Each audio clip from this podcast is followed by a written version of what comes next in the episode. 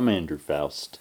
Today on Permaculture Perspectives, I'm going to talk about two different major topics of interest of mine and bring them together to give you a clear understanding both of my thinking and analysis process when it comes to helping you as listeners to get something useful out of these podcasts. I want to be sure and give you some excellent tools for what I call your citizen action handbook.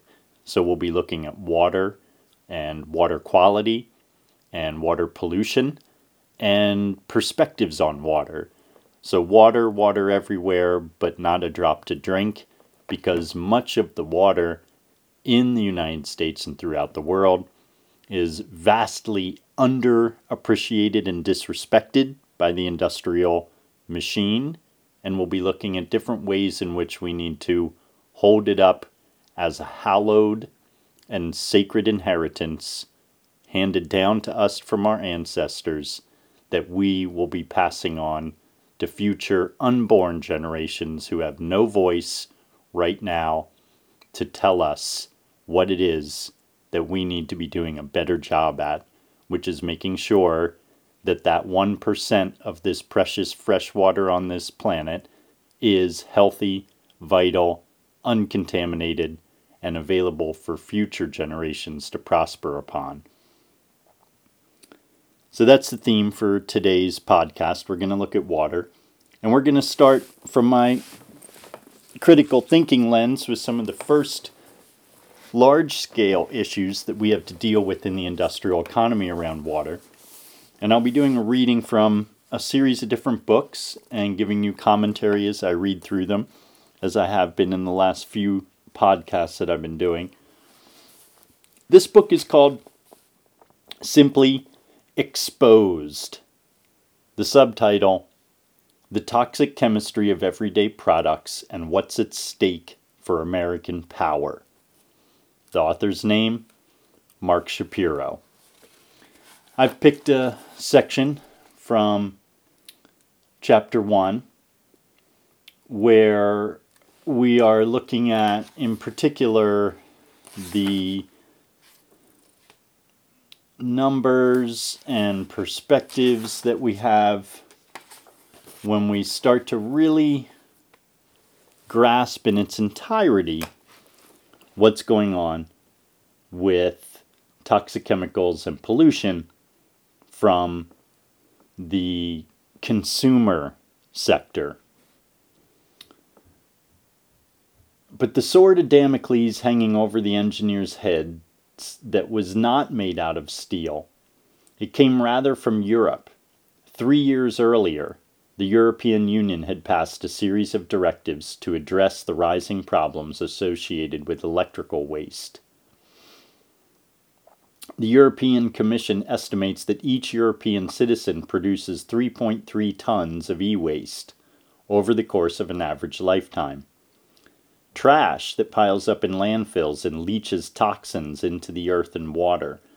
That waste comes from discarded computers, cell phones, DVD players, toasters, refrigerators, clock radios, medical devices, most everything powered by electricity. Every engineer in the room was now being required to rethink the ingredients that enable their complex networks of circuits and chips to work. The Europeans had banned six of these substances mercury, cadmium, lead, chromium, and two chemical flame retardants called polybrominated biphenyl flame retardants from all electrically powered devices. Sounds like a good idea, doesn't it? These heavy metals and chemicals have been integral to the circuitry, solder, and casing of thousands of small and large electronic devices. The EU's directive governing the toxics in electronics carried a bureaucratic title with an awkward acronym the Removal of Hazardous Substances Directive, or ROHS, but that bland acronym was striking fear in the hearts of U.S. engineers and executives. The ROHS directive became law after hundreds of studies suggested that the ingredients could have potent carcinogenic and endocrine disrupting effects. Now, as a side note for your interest here, the National Academy of Sciences in the United States did a number of studies showing that, in fact, when you are exposed to an endocrine disruptor and a carcinogen at the same time, which we all are, a confluence of chemical interactions, because it's estimated by another government agency, the NIH, the National Institute of Health, that your average American has 52 different synthetic chemicals coursing around in our bloodstream. Sto- stands to reason that we are all often ingesting both a carcinogen from inhaling formaldehyde fumes, from naphthalates in our fabric softener, to an endocrine disruptor coming from the off gassing of plastic in our water bottle, and it makes it 10 times more likely that we will get cancer from the carcinogen and the formaldehyde. Because of the way the endocrine disruptor depletes your immune system. The EU also wanted to see its electronics recycled, and none of those six substances are recyclable. They are too toxic. These directives were changing the way business was conducted in Europe, and in the process threatening U.S. firms that failed to adopt with huge financial losses and waning global stature. The U.S. Environmental Protection Agency had also conducted numerous studies on these same substances, as have many other scientific bodies in the United States, and had come to similar conclusions as their European counterparts about the substance's toxicity. But it is the Europeans who chose to act. What was perfectly legal in the United States would soon have to be eliminated from electronic devices sold in Europe. All the engineers in that room, like all American high tech electronics companies, were facing a deadline of July 1st, 2006, six months hence. The high tech industry is not alone in this quandary. Electronics, automobiles, toys, cosmetics, Europe's new standards are requiring a reassessment of the chemicals inside that make them tick evidence has been mounting on both sides of the Atlantic of the troubling effects from exposure to chemicals that are often secret, unknown ingredients in the products and conveniences of our modern era. Both the United States and Europe are seeing rising rates of infertility among males and females, increasing rates of endocrine related malformations, and neurological disorders that scientists ascribe to the effects of toxic chemicals.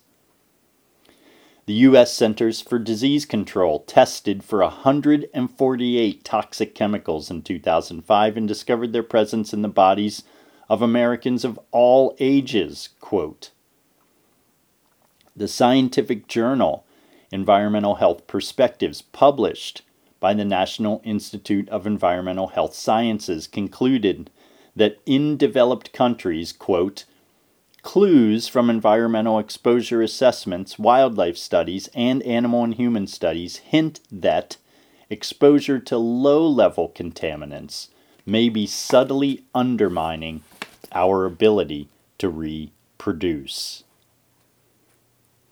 Globally, the World Health Organization estimates that the deaths of at least 5 million people a year can be attributed, at least partly, to their exposure to toxic chemicals. Millions more suffer their debilitating carcinogenic, mutagenic, and neurotoxic effects. While Europeans have been trying to limit exposure of their citizens to such substances, the Bush administration has led the United States into a retreat from such protections. Now, Europe is presenting an unprecedented challenge to American industry. So that gives you a taste of some of the scope and scale of what we're looking at when we explore why it is that I will often use as a reminder for how I suggest we approach this an age old axiom. And it goes like this An ounce of prevention is worth a pound of cure. We can be there at the end of the pipe trying to put on filters and mitigate pollution loads that ultimately we don't even fully understand how toxic they are at nano and microparticle levels. When in fact, our real work needs to be designing them out of our products and our environment.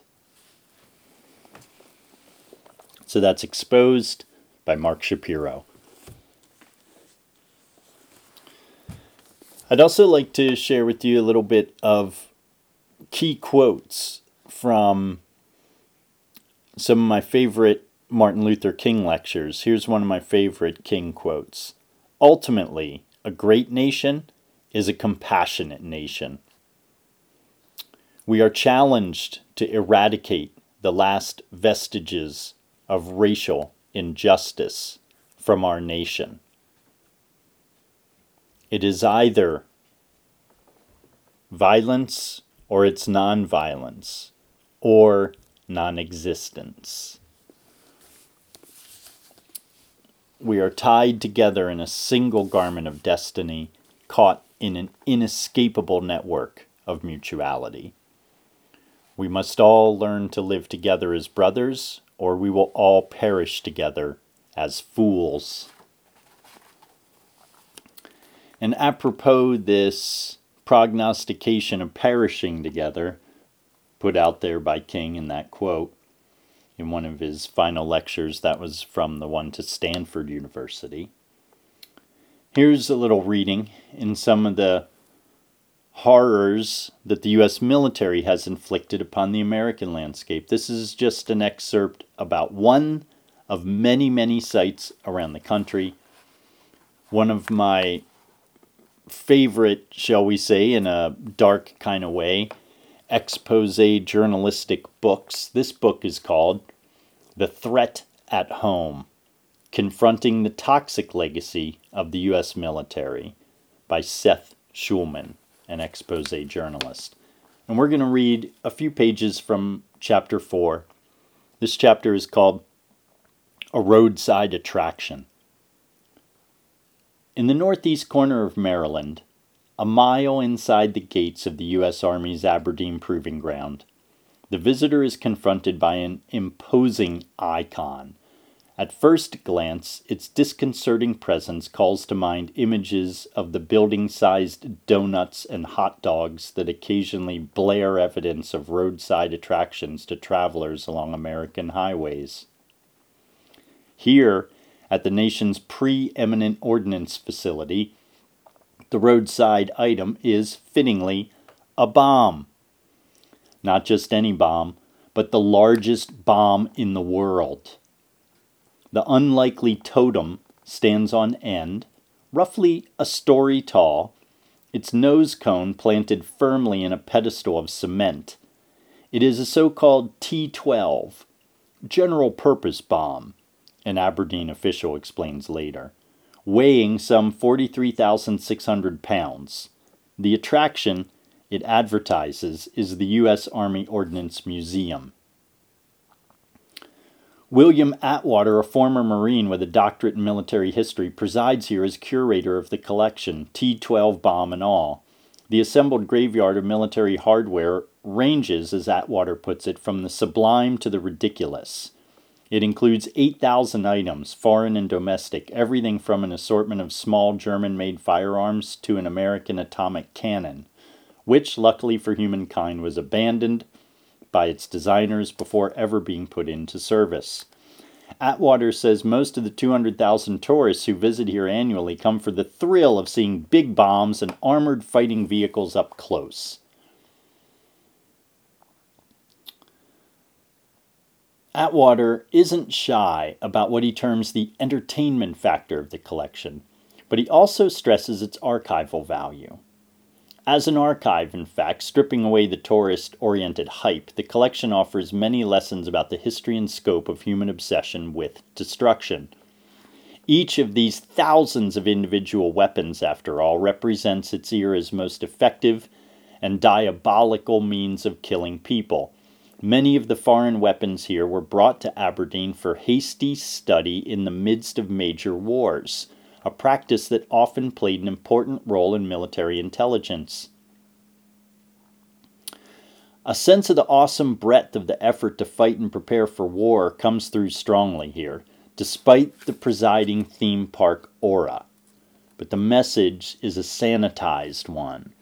Not only are the weapons here separated from any mention of their intended use, but the neat displays also belie the damage wrought by the production, testing, and storage of these machines of death. This latter fact is especially ironic given the museum's location.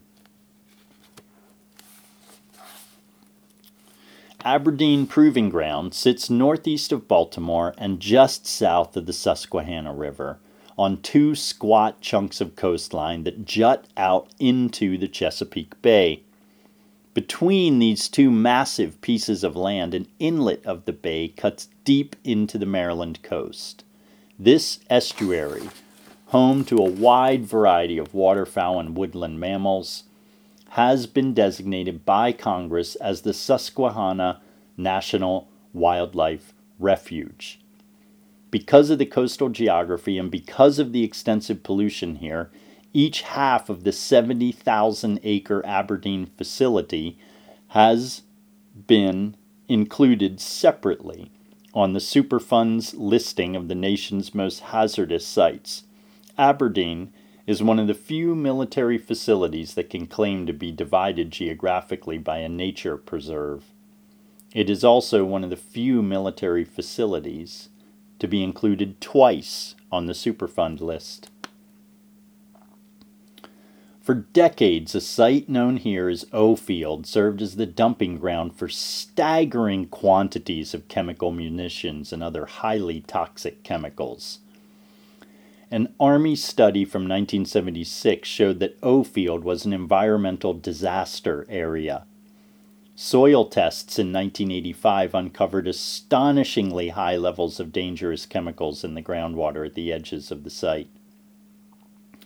1,500 times the maximum allowable level of cancer causing vinyl chloride, hundreds of times the permissible EPA levels of benzene and trichloroethylene, and alarmingly high levels of 40 dangerous compounds.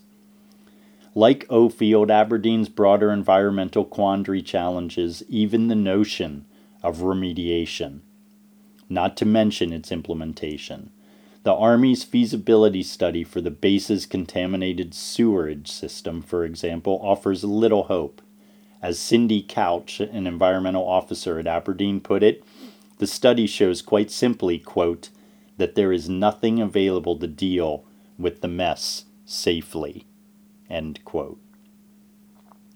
At some of the installation's toxic sites, even the use of remote controlled cleanup technologies has been judged impossible because of the dangerous levels of toxic material the excavations might release into the air. The severity of the environmental damage here raises obvious questions about the military's historical practices. Exactly how, for instance, did such a dangerous situation ever evolve? Few people over the course of recent decades bothered even to note what was done with discarded nerve agents, mustard gas, napalm, and a host of other noxious chemicals. The so called O field now sits at the center of the Aberdeen facility's southern Superfund site, a four and a half acre burnt out plot fenced off and pockmarked with numerous pits and craters. Because no cleanup work has taken place yet, the site, above ground at least, remains much the same as it was described, littered with explosive material and chemical agents. So I'm going to leave that cheery reading there now and move on to some other material. But you can see why it is that I'm starting out this reading with saying, as King suggested, rather than military bases, we need to make bases of concern and understanding.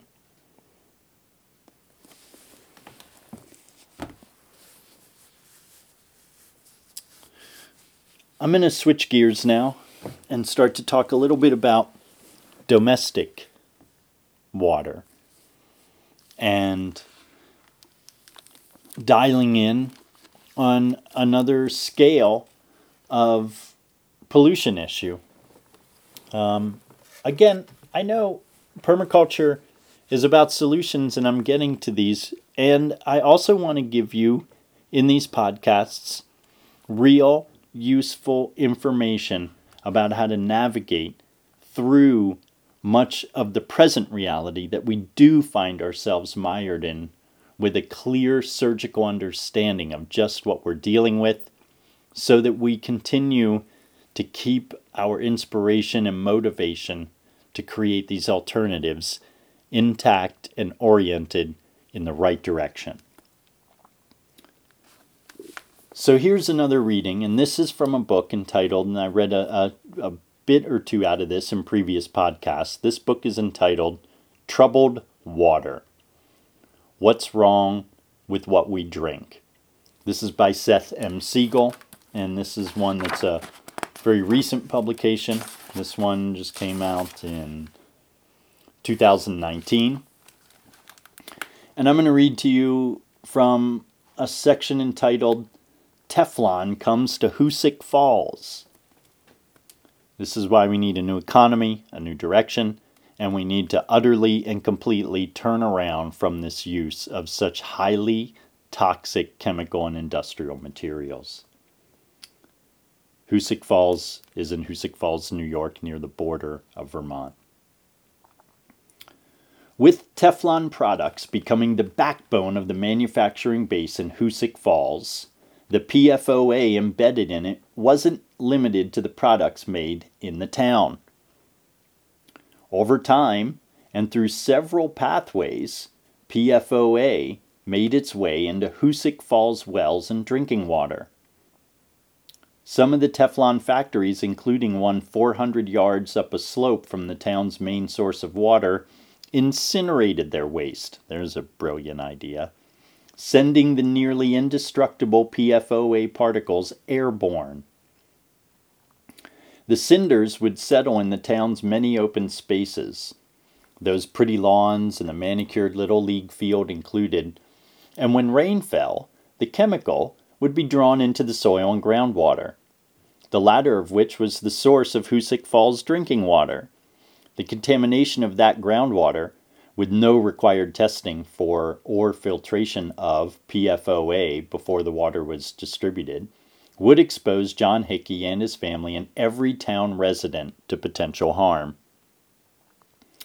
Propelled by gravity, groundwater, which is found in the tiny air pockets between grains of sand or soil, bends around clay and other impermeable objects, it keeps in motion until it gets trapped in some geological formation that doesn't let it move farther or until it is pumped out to be used for drinking or some other purpose.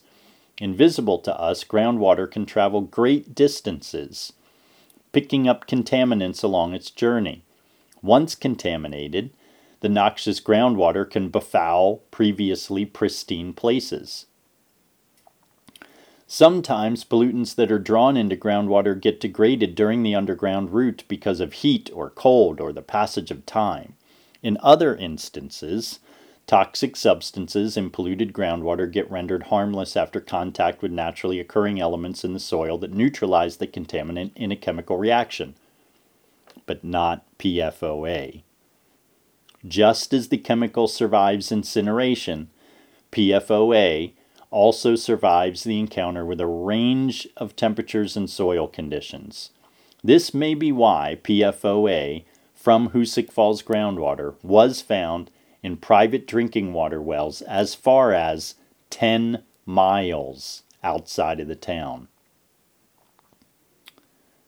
Ironically, well intentioned environmental regulations issued in the early 1980s made the Hoosick Falls groundwater contamination worse. In an attempt to improve air quality, every, factor with an every factory with an incinerator was obliged to install scrubbers on its smokestack. Once a week, maintenance workers at those Hoosick Falls factories, including the factory just upslope from the town's aquifer, would remove the scrubbers, bring them outside, and hose them down. The filtered PFOA residue would be absorbed into the soil and the groundwater. Even the town landfill became an entry point for contamination. The solid waste facility was used to bury some of the industrial trash from the town's factories, much of it containing PFOA. Over time, the waste would break down, but not the enduring chemical. Few landfills are completely watertight, and the one in Hoosick Falls was not. PFOA in the Hoosick Falls landfill leached into the soil and percolated into the groundwater. While the factories were the primary cause of contamination, the groundwater flowing into the town's aquifer and nearby wells from several directions was its means of delivery. Incrementally and slowly, the groundwater grew more contaminated. As the groundwater provided the water for the town's wells, soon, and likely for a long time before it was discovered, the wells fed a toxic brew into the faucets of every home in the village. Despite the groundwater contamination, if you lived in Hoosick Falls, you had benefited economically from the Teflon factories going back to the mid 1950s, but the benefit came, even if invisibly, at a price. Those in Hoosick Falls were unwittingly and regularly ingesting PFOA, a chemical resistant to breaking down and resistant to being flushed out of the body once consumed. Had they known the full story, it is likely few in the pretty village would have been willing to pay the price. See, and I picked that passage particularly because it is about paying a price and it is about full understanding and comprehension of what is the life cycle and impact of this frivolous reliance upon incredibly insidious synthetic petrochemical agents throughout our daily lives, landscapes, and economy. This must end, it must be stopped, and we need to do it now for ourselves and for future generations. Elimination of petrochemical and radioactive materials as part of the public sector and the private sector is key to the survival and well being of our species. And it goes from the scale of everyday electronic products down to military devices and methodologies and weapons and into really erroneous and mundane products like non-stick surfaces on dishware. So now that you're getting a grasp of this scale of the legacy and how it goes from the minutia and the small scale to where you need to know how to be a research hound about groundwater and well water and understand municipalities, we want to understand also why would authors who write books like this, for instance, say that really, um, here he goes so far as to say in chapter 9 that rather than find ways of filtering the water to remove all the toxic matter, that the solution is not to ban contaminants, but that the solution, in his view, is actually just to put filters on pipes. And I see that as utterly contradictory to the beginning chapter where he's talking about PFOAs in Hoosick Falls, which cannot be filtered. Those two information sets are contradictory. You cannot understand the nature of what went on with PFOAs and PCBs and DDTs and radioactive materials and say, whoa, let's just put a filter on the end of the pipe. It's a bunch of scientific nonsense. It will not work and we know that many of these contaminants cannot be filtered. They are too microparticle and nano, and their character is also way too egregious as far as their biological pathways for contamination. So that's Troubled Water by Seth Siegel. A lot of good material in there. Just read it with your own intelligence filters. And now I'm going to share some interesting stats that I found in another book that I'm reading. And this is just a quick wrap up for today's talk that I'm going to synthesize under this reading from a book entitled The Big Thirst The Secret Life and Turbulent Future of Water by, believe it or not, Charles Fishman. Here we are. We're on page 109, at the top of the page. It hasn't taken us long to get used to indoor hot and cold running water, to water service. We never have to think about. In 1940, 45% of the US population lived in homes without complete indoor plumbing. And in 1950, more than one third of US homes still lacked indoor plumbing, including 10 states where a stunning 60% or more of the homes didn't have it.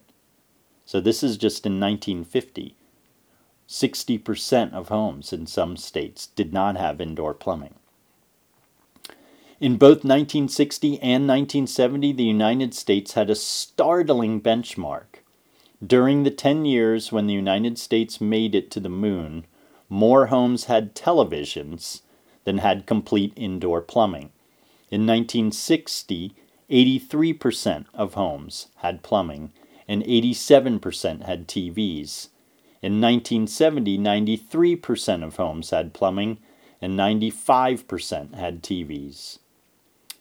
What we take for granted isn't the water itself, of course, so much as the work and the money necessary to provide instant, safe water.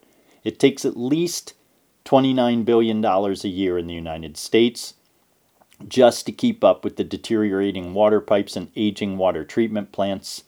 The typical American family spends about $34 a month on its water utility bill, 408 a year. But the water system, the pipes, pumps, and treatment tanks, needs $260 per family per year in capital spending just to prevent things from corroding and aging into uselessness. And that doesn't count what it costs to improve the quality of drinking water and sewage treatment as scientists wrestle with the danger of micropollutants. It doesn't cover the cost of increasing demand for water it doesn't account for the costs of grappling with water scarcity, which is often hugely expensive. So, and then I wanted to share with you a section here where he talks about further what it is that we can do about water availability. It's it's very interesting because both of these books, the uh, the Big Thirst and Troubled Water, they both talk a good bit about land application of sewage water as a way to increase aquifer recharge and to get wastewater to be part of how it is that groundwater becomes replenished. But what is interesting is neither of these books really appreciates what it is that rainwater can be doing to play a major role in these impacts that right now are happening because of our utter and complete reliance upon the groundwater as being the only source. You'll see uh, in both of them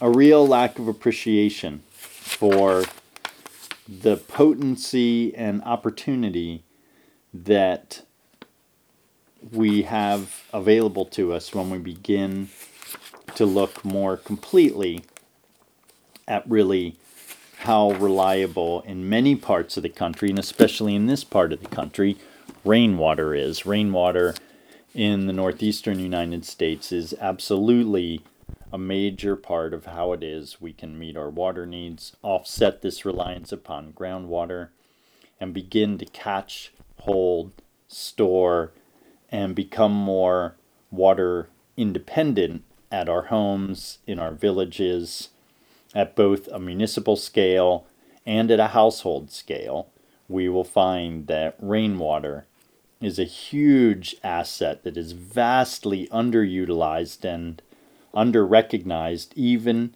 in major books that are coming out on the topic of water, where the authors are grappling with many very important and fundamental issues. I'm finding an overall lack of literacy at two levels. One, literacy in how important prevention is of contamination and pollution, and why, no matter how ingenious our end of the pipe land application notions are of how to handle sewage, we also need to begin paying attention to keeping contaminants from getting into wastewater, and we need to be thinking more comprehensively about the source separation of pollution loads and not combining them, and developing a much more thorough understanding of how it is we can improve water quality, water security, and water availability through those three methods of preventing contaminants from getting into water in the first place,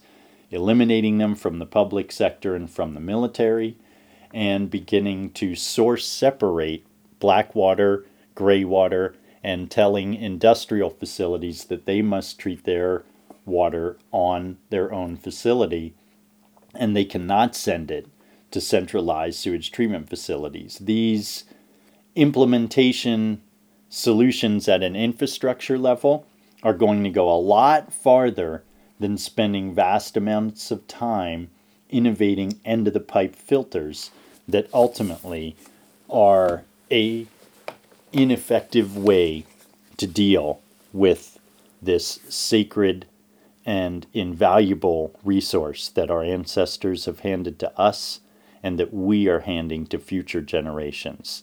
And that sacred material is this glorious and miraculous feature of our planet that is fresh water, drinking water, the water that flows through our streams and our ponds, and that all kinds of amazing creatures, in addition to ourselves, live in, on, and are part of the rich abundance that the earth holds up as a cornucopia to support the entire web of life, of which we are a uniquely precocious being with a very wide capacity to enhance, improve, and increase the wealth and health of our collective inheritance. And I look forward to creating and weaving this web of abundance for ourselves, in our communities, in our homes, and in our consciousness. I hope you found today's podcast informative, interesting, and if you have any follow up questions and desire to collaborate or work on projects with me, please drop me a line, give me a call. I'm at 917 584 4588. And my website is Permaculture New York, one word, permaculture new york dot com Drop me a line. Look forward to being in touch. To the evolution, my friends.